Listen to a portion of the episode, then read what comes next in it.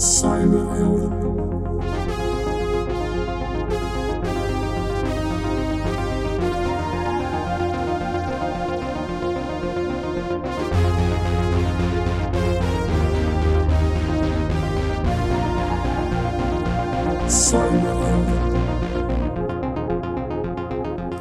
Welkom bij weer een nieuwe aflevering van de podcast Cyberhelden. Deze week praat ik met Jan-Jaap Oerlemans. Ik ken hem al allerlei rollen. Ondertussen is hij ook hoogleraar geworden. Hoogleraar inlichtingenstudies. Inlichting en recht bij de Universiteit Utrecht. Inlichting en recht, oké. Nou, heel erg welkom Jan-Jaap. Dankjewel. Maar ja, goed. Zoals mijn meeste gasten ken ik jou ook al wat langer. En dat is voor mij begonnen in 2010. Toen kwam je bij Fox. Ja. Toen wou je graag promoveren. Waarom zo graag bij Fox? Ja, ik wilde een onderzoek doen naar cybercrime. In het begin was het nog high-tech crime. Toen dacht ik, nee, ik wil een digitale opsporing en cybercrime doen. En ik wilde ook de praktijk meemaken. En ik merkte dat... ik werkte daarvoor heel kort als student bij het Openbaar Ministerie. Je was natuurlijk jurist van achtergrond. Precies, ja. Nee, ik heb strafrecht en ICT-recht gedaan. En ik merkte dat ik niet kon promoveren en werken tegelijk bij het Openbaar Ministerie op die manier. En toen dacht ik, nou, waar kan ik dat wel doen? En toen heb ik gewoon een open sollicitatie gedaan. Een brief geschreven naar Fox-IT. En geschreven waar mijn scriptie over ging. Dat ging over bestrijding van kinderpornografie. En volgens mij zei je toen, nou, dat vind ik ook een belangrijk onderwerp. Kom anders bij ons onderzoek doen. Ja, en is dat goed gelukt om ook echt in die techniek dan te kunnen duiken? Ja, wel, want ik zat op de afdeling van intelligence en digitaal forensisch onderzoek en netwerkmonitoring. En bij die drie afdelingen, daar maak je elke keer wat anders mee. En ik zat gewoon aan tafel samen met de andere medewerkers en ik kon gewoon domme vragen stellen. Dus hoe werkt het nou precies met servers of een virtual machine of VPN-diensten? En waarom is dat dan lastiger om op te sporen als mensen daar gebruik van maken? Nou, dat heeft mij enorm geholpen in het schrijven van mijn proefschrift. Ja, en ook in je huidige werk en zo nu. Je bent dus een jurist, maar je hebt wel een bijzondere interesse in die techniek. Precies. Ja. Dat is iets wat je niet vaak in je omgeving misschien ziet ook. Nee, ik denk dat veel juristen... het zijn echte alfa's. Het is een heel, heel talige studie. En die zijn inderdaad van nature vaak niet geïnteresseerd in ICT-recht. Het is wel zo dat waar ik onderzoek naar doe en waar ik geïnteresseerd ben... dan werk ik wel vaak samen met meer ICT-juristen... die daar wel affiniteit mee hebben. Ja, oké. Ja. En uiteindelijk ben je gepromoveerd. Je hebt wat rondgangen gehad om een leuke plek te vinden. Je bent bij de CTIVD terechtgekomen. Als onderzoeker heet dat dan of zo, denk ik? Ja, inderdaad, onderzoeker. De staf van de... dan ondersteun je de commissieleden in hun werk. Ja, en voor de luisteraars die niet weten... de CTIVD is dus de Commissie van Toezicht op de Inlichting en Veiligheidsdiensten. Ja. En die houdt dus in de gaten of de AIVD en de MIVD zich netjes aan de wet houden. Precies. Of ze zich aan de wet op de Inlichting en Veiligheidsdiensten houden. Ja, en... Nou zal ik natuurlijk kijken altijd bij mijn gasten even rond. En ik zat ook te kijken van wat heeft Jan-Jaap ook weer gedaan. En dan kijk ik op LinkedIn. En je zit bij de CTIVD, maar het staat niet op LinkedIn. Dat klopt, ja. Waarom? Ja, nou, toch een beetje, zelfbescherming of zo. Ik heb geen zin in allerlei mensen die je gaan toevoegen... omdat je dan bij de CTIVD werkt. Hè? Er is natuurlijk al nieuws gekomen dat sommige statelijke actoren... spionage plegen ook via LinkedIn. Dat ze proberen contact met je te leggen... en dan nodigen ze je uit voor een mooi congres in China of Rusland. En we willen daar graag heen naartoe. Ik wil dat gewoon voorkomen, deels door dat niet op mijn LinkedIn te zetten. Dus vandaar. Ja. Ik ben heel zichtbaar en ik sta volledig op LinkedIn. Ik heb nog nooit een verzoek gehad. Ik heb zelfs nog nooit een leuke Chinese dame naast me gehad in een kroeg of zo. Dus het valt altijd wel erg tegen. Of ook geen Russische trouwens. Ja, misschien moet ik het ook heroverwegen, want het staat wel bij al mijn publicaties eronder. En ik doe er ook niet geheimzinnig over in gesprekken en zo. Maar maar goed, ik snap wel. En als je daar ook komt te werken, iets van terughoudendheid wordt ook wel van je verwacht, want er zit uiteindelijk een hoop geheim in je hoofd. Zeker. Hey, want hoe werkt dat dan als onderzoeker bij de CTIVD? En jij wil gaan kijken of de AIVD zijn werk netjes doet? Hoe je het voorstellen? Ja, we hebben eigenlijk twee afdelingen. De ene doet klachten en de ander die houdt echt toezicht op de naleving van de WIV. En ik doe vooral toezichtswerkzaamheden. Dus ik kijk of met name bijzondere bevoegdheden of die rechtmatig worden uitgeoefend. Dus tabs of hacken of maar ook algemene bevoegdheden. Doe je ook nog specifiek dan meer de technische bevoegdheden? Of? Ja, nou niet per se. Dus het is, wij werken altijd in teams en die rapporten zijn van heel de CTIVD, niet van een bepaalde onderzoeker of zo. Wij gaan na of de praktijk overeenstemt met de wet. Hè? Dus hou je gesprekken met medewerkers en je kijkt in de interne systemen. Van A tot Z, dat het bevoegdheid, de aanvraag tot stand komt, dat die wordt uitgeoefend, wat er met de data daarna wordt gedaan, wat voor tools gebruikt worden om het werk te kunnen doen. En dat allemaal controleren wij en dan schrijven we daar uiteindelijk een openbaar rapport over, waar natuurlijk geen staatsgeheime dingen in mogen staan, maar in dat rapport schrijven we dan wat we hebben aangetroffen en of het rechtmatig is of niet. Hey, en dan kom je gewoon in dat mooie gebouw in Zoetermeer, loop je naar binnen. En gaan dan opeens allerlei deuren dicht of zo? Want daar komen de toezichthouders naar binnen. En, Nee hoor, we kunnen gewoon naar binnen. Hè, we zijn natuurlijk allerlei beveiligingsmaatregelen, maar we zijn daarvoor allemaal gescreend. En we hebben gewoon toegang. We kunnen op elk moment ook binnenkomen en je bent daar wel om onderzoek te doen. Hè? Dus ze weten dat je bezig bent met een bepaald onderzoek. En dan, roep je als het ware medewerkers op om te horen over de werkzaamheden. En kies je dan zelf met wie je aan tafel wil zitten? Ja. En schrikken die mensen dan heel erg als ze een gesprekje met je moeten aangaan? Ik denk dat sommige mensen het wel soms wat spannend vinden om te praten met de toezichthouder. Want het is wel zo dat wij dan zeggen uiteindelijk of ze rechtmatig hebben gehandeld of niet. Het zegt niet iets over die individuele medewerker. Nee. Maar het gaat puur of ze zich aan de wet houden of niet. Ja. De sfeer is op zich altijd gewoon goed. En vaak is het ook niet alleen, maar met meerdere mensen. Omdat we meerdere mensen tegelijk willen spreken bijvoorbeeld. Mensen mogen altijd een gesprekverslag inzien. Hè? Ja. Dus ze kunnen ook dan nog wijzen van... dit heb ik toch niet goed gezegd... of dit klopt niet, of dit weet ik gewoon niet. En dat zijn allemaal prima antwoorden. Dus, dus eigenlijk gebeurt dat in prima sfeer... maar mensen vinden het soms wel spannend. Ja, dat is wel zo. Hey, en we hebben natuurlijk een referendum gehad... over wat sommige mensen de sleepwet noemen... Of de wet op de inlichting en veiligheidsdiensten dus. En daar merkt je in ieder geval dat in de media en het grote publiek... dat er heel veel angst zit dat die mensen van de AIVD... altijd maar alles van iedereen willen weten. Voor de MIVD geldt het misschien net zo goed. Maar... Ja. En jij loopt er rond. Wat is jouw indruk? Is dat zo? Nee, dat is niet zo. Nee. Die mensen doen gewoon hun werk. Hè. Met name de focus ligt gewoon op het beschermen van de nationale veiligheid. En ik vind het meest voorhandliggende voorbeeld... voorkomen van aanslagen. Er ligt toch veel prioriteit op. En om hun werk te kunnen doen... moeten ze informatie verzamelen, gegevens verzamelen. En bij inlichtingen gaat het echt om informatie... die je dan doorgeeft aan bijvoorbeeld het OM of de politie... zodat zij kunnen handelen. Hè. Mensen bijvoorbeeld arresteren als het moet. Doen niet de AIVD of de MIVD zelf, dat mogen ze ook niet. En daar zetten ze ook bijzondere bevoegdheden voor in. Maar het zijn wel de... En bijzondere bevoegdheden, dat zijn de... Ja, bijvoorbeeld trappen, hekken, inzet van een agent. Dus dat je iemand aanstuurt om voor jou informatie te verzamelen. Ja. Maar dat zijn wel de meest vergaande bevoegdheden van iedereen die ze hebben. En dat referendum ging natuurlijk toen over de bulkinterceptie, noem ik het.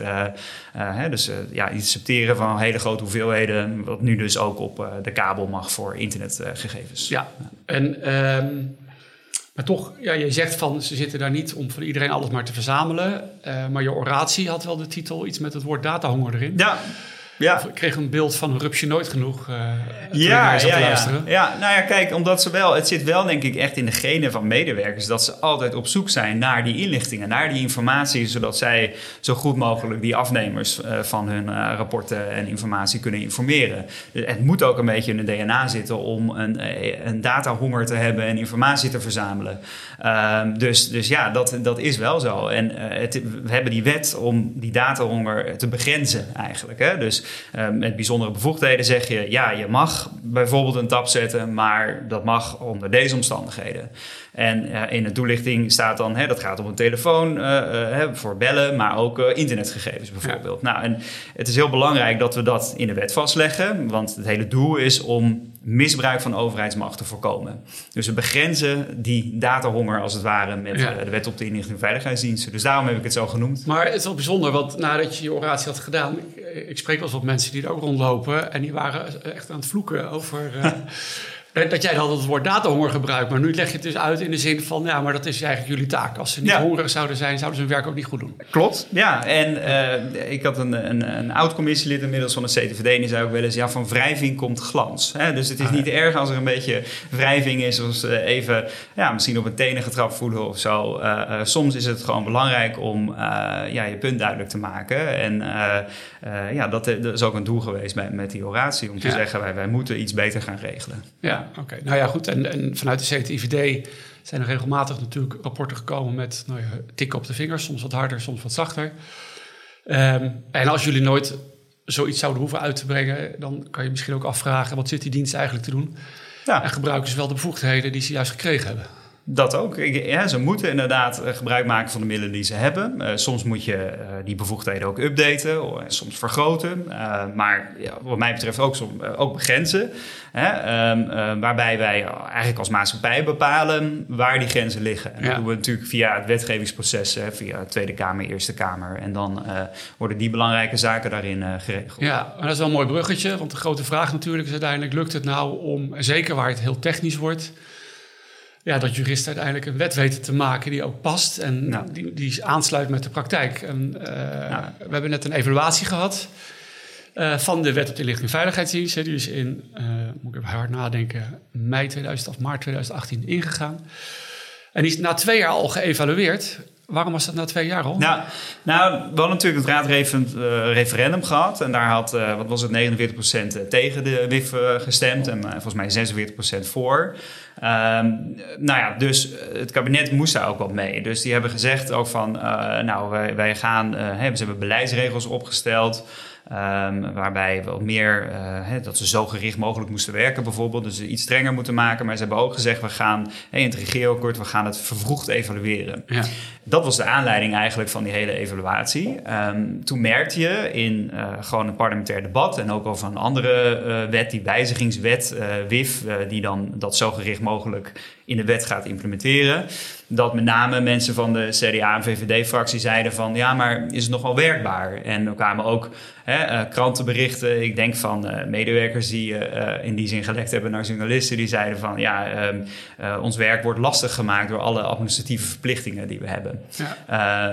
En ik denk op zich... Het is helemaal niet... wat vind je ervan dat AIVD-medewerkers lekken?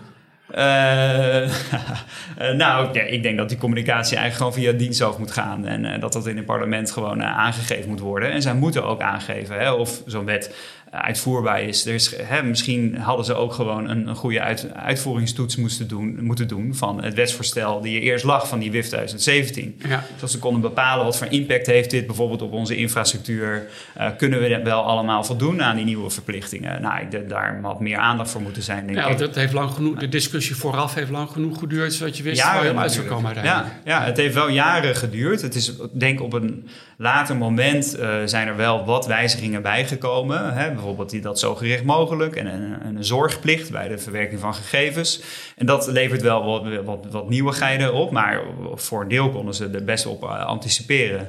Maar dan nog, het is gewoon wel goed om aandacht te hebben voor de werkbaarheid van de wet. En het lijkt me ook goed dat je dat ook evalueert. Van waar is er een administratieve verplichting en past dat niet bij de manier van werken bijvoorbeeld? Of moeten we dat gaan aanpassen? Ja, dus die evaluatie had eigenlijk twee hoofdstromen. De ene was, is het goed genoeg om onze eigen burgers hun angsten te beschermen... dat ze niet bang hoeven te zijn dat hun data onterecht bij de dienst komt. Aan de andere kant...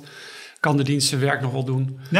Worden ze niet te veel beperkt door de wetgeving en de toezichthouders die eromheen zitten? Zeker, ja. Dat waren wel echt vragen die zij moesten onderzoeken. Ik merk wel in het rapport zelf, ook als je het leest... is dat, ook als je naar de aanbevelingen kijkt... dat een heel groot deel gaat over die werkbaarheid. Er is veel aandacht nagegaan van hoe kunnen we het werkbaar maken. Dat kwam misschien ook omdat de angst zat eigenlijk in het sleepnet. Dus dat grootschalige aftappen van het internet, waar die angst in zat. En dat is nog niet echt heel hard van start gegaan in de afgelopen tijd. Nee. Dus daar viel ook weinig over te zeggen misschien. Dat klopt. Dus die evaluatiecommissie heeft over bulkinterceptie op de kabel niet zoveel kunnen zeggen. Maar een ander belangrijk punt is natuurlijk bulkhacks... of het binnenhalen van hele grote hoeveelheden data met die bijzondere bevoegdheden. Ja. En daarvan zeggen ze ook van ja, dat moet ook beter gereguleerd worden. Maar de tip heeft dat natuurlijk, zoals je weet, in een jaarverslag in het begin al gezegd. Van moeten we dat niet gaan reguleren zoals bij elke interceptie. In de eerste voortgangsbrief zelfs al.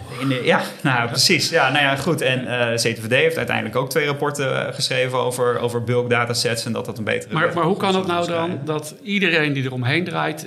Ik zat er zelf ook mede in hoe moet die wet er nou uit gaan zien... dat er enorme focus is geweest op het tappen, dus het grootschalig internet tappen. En dat iedereen dat hacken maar een beetje links heeft laten liggen en er niet zo naar gekeken heeft. Ja, kijk, het duurt jaren voordat zo'n wetsvoorstel uiteindelijk geïmplementeerd wordt en een wet wordt. Dus ik denk dat op het moment dat het wetsvoorstel er lag en de Tweede Kamer daarover behandelde, dat bulkhacks gewoon op dat moment nog niet zo'n issue was, op het netvlies lag. De CTIVD heeft wel een rapport geschreven over hacken bijvoorbeeld. En ook dat daar grote hoeveelheden gegevens worden verzameld. Ja. Misschien had daar ook nog wel duidelijker in moeten staan dat het ook kan gaan om bulkhacks. En dat verder geregeld zou moeten worden. Okay, dat is een van de goede punten in ieder geval uit het evaluatierapport. Zorg er nou voor dat er eenzelfde soort waarborgregime omheen komt. Ja. Oké, en... ik heb van jou een blog gelezen over die evaluatie. Ja. Dat is trouwens heel leuk. jjoerlemans.com. Ja. Daar had je in de leuke titel al The Good, The Bad and The Ugly. Misschien kunnen we het aflopen. Wat vond je heel erg goed aan het rapport? Ja. Nou, ik vind het lastig om helemaal uit mijn hoofd te doen hoor. Maar inderdaad, ik heb gewoon een eerste analyse en indruk opgeschreven van het evaluatierapport. En wat ik er goed aan vind is dat het op zich gewoon heel helder geschreven is. En die hoofdstukken over geautomatiseerde data-analyse, over internationale samenwerking, over die bulkdatasets, die zijn helder geschreven. Ja. Worden goed ingeleid. Juridisch kader wordt ook helder geschreven, ook over toezicht van hoe moeten die verhoudingen nou liggen. Maar in het schrijven en in die analyse worden natuurlijk wel bepaalde keuzes gemaakt. En, ik ben het niet met alle keuzes eens. En wat ook wel is, het is ook een beetje dat de devil's in de details. Hè? Dus ergens in het rapport staat bijvoorbeeld van we passen voor bulkinterceptie. Tasten we niet de waarborgen aan. Het blijft eigenlijk hetzelfde. Mensen hebben nog dezelfde privacybescherming. Maar ondertussen wordt wel de selectiebevoegdheid. Hè? Ja, dus maar dat moeten we misschien even uitleggen. Ja, dus bij bulkinterceptie kan bijvoorbeeld van satellietcommunicatie of straks van internetcommunicatie hou je dus in grote hoeveelheden binnen.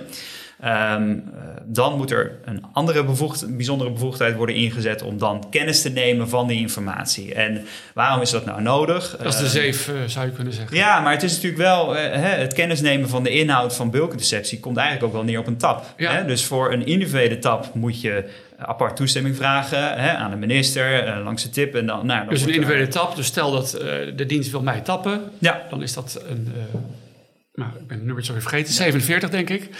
En dan moeten ze langs de tip, langs de minister, langs de diensthoofd eerst nog. Ja. En dan mag dat ingezet worden. Ja, en dan kan alles getapt worden van jou, zeg maar. Ja. Maar bij bulkinterceptie gaat het natuurlijk wel om misschien wel duizenden... maar stel dat ze dus die grote internettap straks hebben staan... en mijn telefoongesprek gaat over diezelfde lijn... Mm-hmm.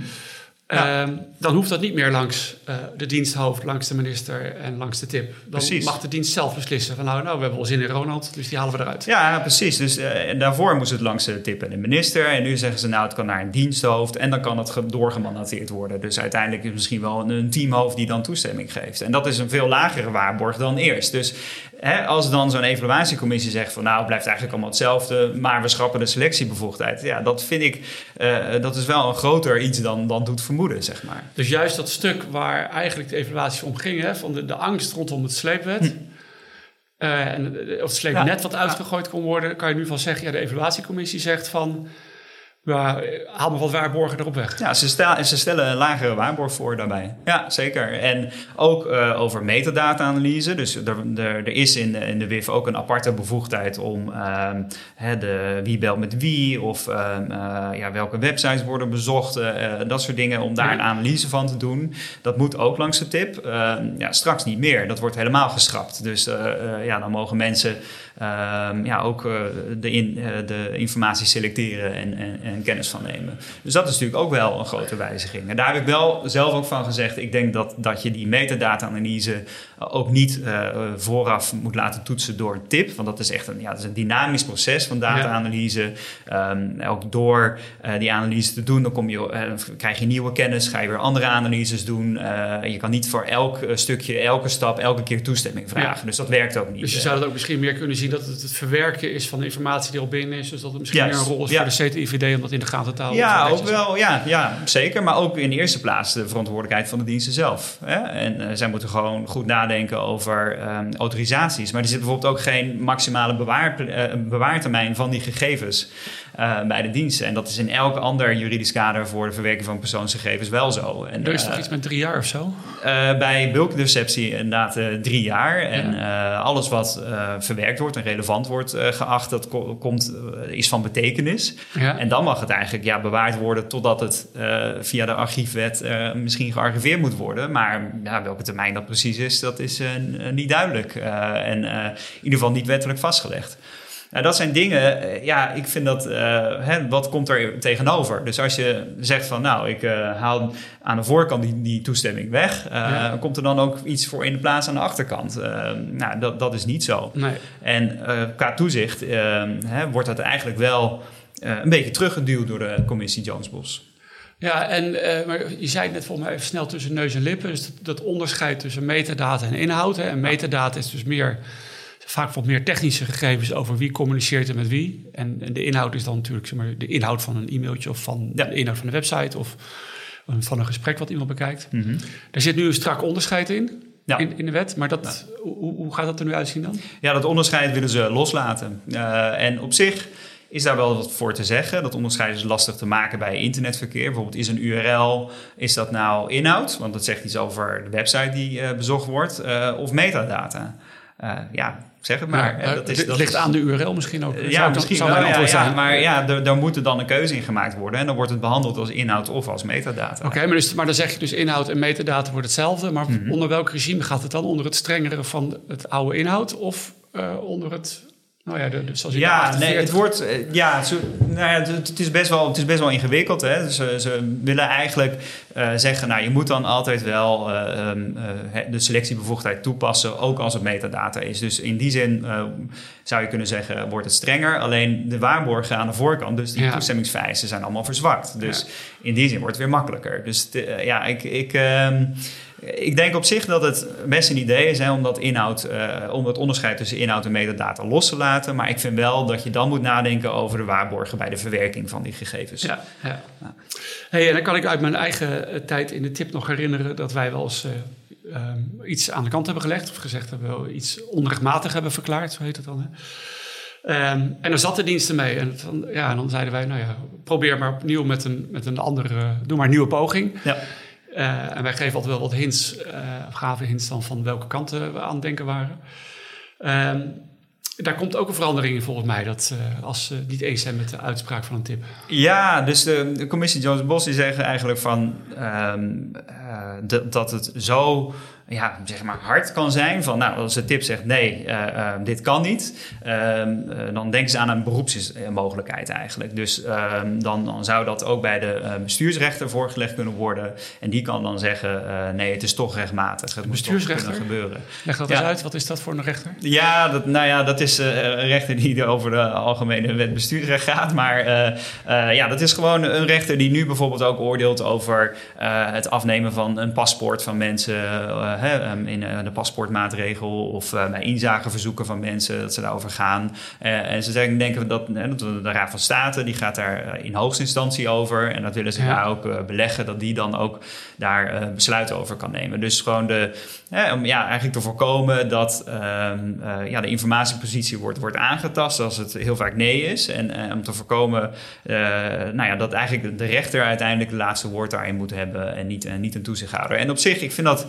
best wel logisch. Ik vind het ook niet gek dat wordt nagedacht. Maar wat ik wel gek vind is dat voor ook de interpretatie van wetgeving... bijvoorbeeld wat is relevantie, het relevantie verklaren... dat daar dan ook van tevoren een bestuursrechter iets over mag vinden. Kijk, het is logisch dat na een besluit je eventueel naar een rechter kan... die daar dan in finale zin over beslist. Maar ik vind het heel gek om dat aan de voorkant te doen bij de interpretatie van begrippen. Dat is veel logischer om dat gewoon bij een toezichthouder te leggen. Ja, oké. Nou ja, het is heel erg technisch-juridisch. En, ja, klopt. Het is ook lastig te begrijpen. Misschien. Ja, dat begrijp ik ook. Ja, waar ik dan gelijk aan denk is van, het is echt heel erg pittig wat er op je bordje komt, wat er voorbij komt, zeg maar, zowel juridisch, maar ook technisch. Het zit juist vaak in die technische nuances ook, van wat gebeurt hier nou precies. En daarnaast, het is ook allemaal super geheim. Ja. Dus, ik zie maar steeds ook het aantal mensen wat er omheen danst bij die diensten, om er iets van te vinden, dat groeit ook. Ja. Maar eerst even dat technische stuk. Mm-hmm. Het duurt best wel een tijdje voordat je echt begrip hebt van sowieso wat doen die diensten. En daarnaast, hoe werkt de techniek? Hoe moet ik dat dan voorstellen straks als de Raad van State ernaar gaat kijken? Ja, nou ja, dat is wel een nou, ik weet niet of het een punt van zorg is, maar het moet wel aandacht krijgen. Hè? Die moet wel expertise opbouwen om daar dan ook goede beslissingen over te kunnen nemen. En ook een rechter kan gewoon wat meer technische mensen aannemen. Of ja, op zich, de evaluatiecommissie heeft er wel een beetje over nagedacht. Hè? Dus die moet ook deskundigen kunnen horen en mensen van de toezichthouders en van de diensten zelf om die kennis te krijgen. Maar ik hoop niet dat ze alleen gevoed worden door de diensten en één kant van het verhaal dan horen. Maar ik moet me nou echt zittingen voorstellen waarbij een toezichthouder gaat komen en de diensten gaan komen. En daar denk ik zelf wel aan, ja en dat zijn geen publieke zaken dan? Ik denk niet dat er publieke zaken zijn, nee. Dat is wel weer jammer. Ja, maar de uitspraak uiteindelijk weer wel. Dat lijkt mij wel. Ja, dus al die discussies komen daardoor juist op straat dan? Dus de eindbeslissing daarvan en misschien een deel van de discussies ook. Ja. En ik ben daar als jurist en onderzoeker niet rauwig om. Dat vind jij prachtig natuurlijk. Ja. Dat begrijp ik. Ja. Hey, het staat vol met allemaal suggesties van deze commissie. Die schrijven ze dan in opdracht van een kabinet. We hebben straks een nieuw kabinet. Die nemen dit mee en gaan dat gewoon zomaar een nieuwe wet maken. Of gaan we weer dezelfde discussies krijgen als toen de WIV er kwam? Of hoe zie jij dat? Ja, dat is best wel lastig in te schatten. Het hangt een beetje af van de verkiezingen. Hè? Dus straks wordt er een nieuw kabinet gevormd. Nu lijkt het erop dat de VVD een grootste partij wordt. Dan gaan zij samen met andere partijen een kabinet vormen. Dan zullen ze ook een mening vormen over de WIV en de aanbevelingen van die commissie Jones-Bos. Maar wat ik al eerder zei, het viel me op dat de VVD en CDA al best wel zaten op die werkbaarheid van wetgeving. En van oudsher en D66 en ook GroenLinks in de laatste tijd is best wel van de waarborgen en dat de privacy beter beschermd moet worden. Ja. Ik denk dat als wij een rechtsconservatief kabinet hebben, dat die denken, nou, is een mooi rapport, veel aanbevelingen om die werkbaarheid te verbeteren. We gaan dat in een wetsvoorstel gieten met een vergelijkbaar memorandum van toelichting, zoals ook in het rapport staat. Dat is wel een beetje een verwachting daarbij. Maar ja, gelukkig mag iedereen zich mengen in zo'n debat. Ik denk ook de toezichthouders zullen het een en ander vinden van een wetsvoorstel. Je hebt vaak NGO's die daar een aantal dingen over zeggen. Soms ook deskundigen die gehoord worden in de Tweede Kamer. En dat kan tot wijzigingen leiden.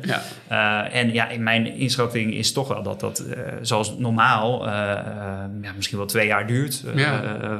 Dat is een wetsvoorstel naar de Kamer en dan 2 jaar voordat het uiteindelijk geïmplementeerd wordt. En dat is niet de bedoeling dat de partijen nu al handelen zoals eigenlijk nu de gedachte is van deze commissie. We moeten gewoon wachten tot de Kamer dat ook gaat vinden. Ja, precies. Kijk, we hebben met elkaar spreken we in de wet af hoe ver de diensten mogen gaan en op welke manier gegevens verwerkt mogen worden. Nou, dat staat in de WIV. Dat is nu van toepassing. En totdat er een nieuwe WIV is, is die WIV 2017 gewoon van toepassing. Precies, oké. Ik denk heel even genoeg over de inlichtingendienst en zo. Een ander thema waar ik waar we elkaar ook goed van kennen, is wat er allemaal in het strafrecht gebeurt. Strafvordering, doe je daar nu ook nog onderzoek naar of is dat helemaal over? Ja, daar doe ik nog wel onderzoek naar. Ik werk 4 dagen in de week voor de CTIVD. 1 dag daarvan ga naar mijn leers toe en die andere dag en af en toe in het weekend of een avondje gebruik ik voor cybercrime en digitale opsporing. Ja. Daar heb ik 10 jaar onderzoek naar gedaan. Vind ik gewoon bijzonder interessant en het is ook gewoon relevant. Uiteindelijk werken veel meer mensen ook om cybercrime te bestrijden dan voor de nationale veiligheid. Maar ja, het is gewoon, ik vind het heel leuk om bij te houden. Hè, als er een nieuwe strafzaak of uitspraak is over een mooie ransomwarezaak. Nou, er mogen wel wat meer uitspraken over komen. Hè, maar dat vind ik heel interessant om bij te houden. En ik blijf erover schrijven, maar ik doe er niet meer echt actief onderzoek naar. In de zin dat ik dossieronderzoek doe of interviews afneem voor dat onderzoeksgebied. Het is meer bijhouden van de dingen. Oké. Hey, en even een heel hoog overvraag. Je hebt natuurlijk aan de ene kant dus de inlichtingendiensten die hun eigen regime hebben, zoals het in de wet op de inlichting en veiligheidsdiensten staat. Dan heb je de politie en het OM die strafrecht en strafvordering als hun context gebruiken. Ja. En specifiek nu waar het om gaat, zet de overheid zijn bevoegdheden op een nette manier in. Hè? Mm-hmm. Dus dat hebben we dus in die inlichtingensetting geregeld met een heel toezichtssysteem eromheen als waarborg. Ja. Bij strafvordering hebben we niet van dat soort regimes eromheen? Ja, het is anders. Hè? Dus het is wel zo dat bij een zitting rechters er een en ander van mogen vinden. Ja. Maar het probleem is een beetje dat als de politie iets doet dat niet volgens strafvordering is geregeld, dus ook tappen en hacken nu tegenwoordig, dat rechters vaak de vormverzuim, zoals je het dan noemt, ik kan die wet niet na, relativeren. Ze zeggen nou, we stellen vast dat er een vormverzuim heeft plaatsgevonden, maar we verbinden daar geen consequenties aan. En dat is dan een mondelinge tik op de vingers richting het OM? Precies, En dat is het. En als het structureel gebeurt, als structureel de regels niet nakomen, dan wordt dat wel een issue. Maar je ziet wel bij cybercrime dat heel vaak daders niet eens voor de rechter komen. Ja. Dus heel veel operaties en heel veel van die dingen die komen helemaal niet voor zo'n zittingsrechter. En dan heb je ook wel een inspectie van justitie en veiligheid, maar die zitten vaak veel meer op procedures. Zo van, is de bewaartermijn van de gegevens goed nagekomen? Is er een technisch hulpmiddel wel gekeurd voordat het wordt ingezet en dat soort dingen? Die zitten niet op, is het wel noodzakelijk geweest? Is het proportioneel? Nee, dat is aan de rechter om dat vast te stellen. Precies, maar goed. Is die rechter wel in staat om ook seksualiteit bijvoorbeeld te beoordelen? Hè? Dus dat is het. Is er niet een lichter middel om, hè, moet ik nou echt hacken? Of had ik het ook op een andere manier kunnen bereiken? Nou, ik denk het wel. Hè. Dat doen ze nu op zich bij een tap. Bijvoorbeeld moeten ze dat ook beoordelen. En ze kunnen een officier van justitie om meer informatie vragen. En dat, hè. Dus je hebt aan de voorkant de rechtercommissaris die vaak een machtiging moet geven voor bijvoorbeeld hacken. En aan de achterkant een zittingsrechter die ook over die rechtmatigheid iets kan vinden. Maar die hebben wel de kennis nodig natuurlijk. Maar dan nog zegt die rechter uiteindelijk, nou, ik heb het resultaat gezien van die misschien foute hack. Mm-hmm. En u bent heel duidelijk een dader. En die gaat echt wel die man veroordelen. Want je kan het ook niet maken om naar huis te sturen. Ondanks dat het misschien... zeggen in Nederland, dan vinden we het belangrijker om inderdaad een straf op te leggen dan dat we de politie op de vingers tikken en die verdachte misschien vrij uitkomt. Ja. En nou heb je ook voldoende contacten daar. Is er ook iets dat je denkt van, daar moeten we ons wel zorgen om maken? Of denk je, het werkt eigenlijk wel goed? Nee, ik vind... Eigenlijk moet er ook een soort CTIVD komen voor de politie en het werk. En misschien ook al van andere, hè, de FIOD, de FIU, weet ik veel wat... Omdat je gewoon uiteindelijk wel moet controleren of de overheid de macht niet misbruikt. En daar moet dan rapporten over schrijven. Zie je dat in andere landen wel? Weet je dat? Ja, sommige landen wel. We hebben het in Nederland vrij goed geregeld vergeleken met andere landen. Hè. Maar bijvoorbeeld het Verenigd Koninkrijk heeft echt een Investigatory Powers Commission, de ICO. En die gaan over alle politiediensten en inlichtingendiensten en controleren. Daar is meer gebundeld. Ja. Hè? Daar zit het bij elkaar. Veel groter. Hebben ook veel meer organisaties waar ze toezicht op moeten houden. Precies. Ja. Ja. Ik vind het altijd jammer, want ik wil mijn podcast langer maken dan ik mijn luisteraars beloof. Maar ik ga toch nog één vraag stellen. Dat is waar ik mezelf redelijk druk om gemaakt heb. En dat is, ik las laatst een uitspraak over...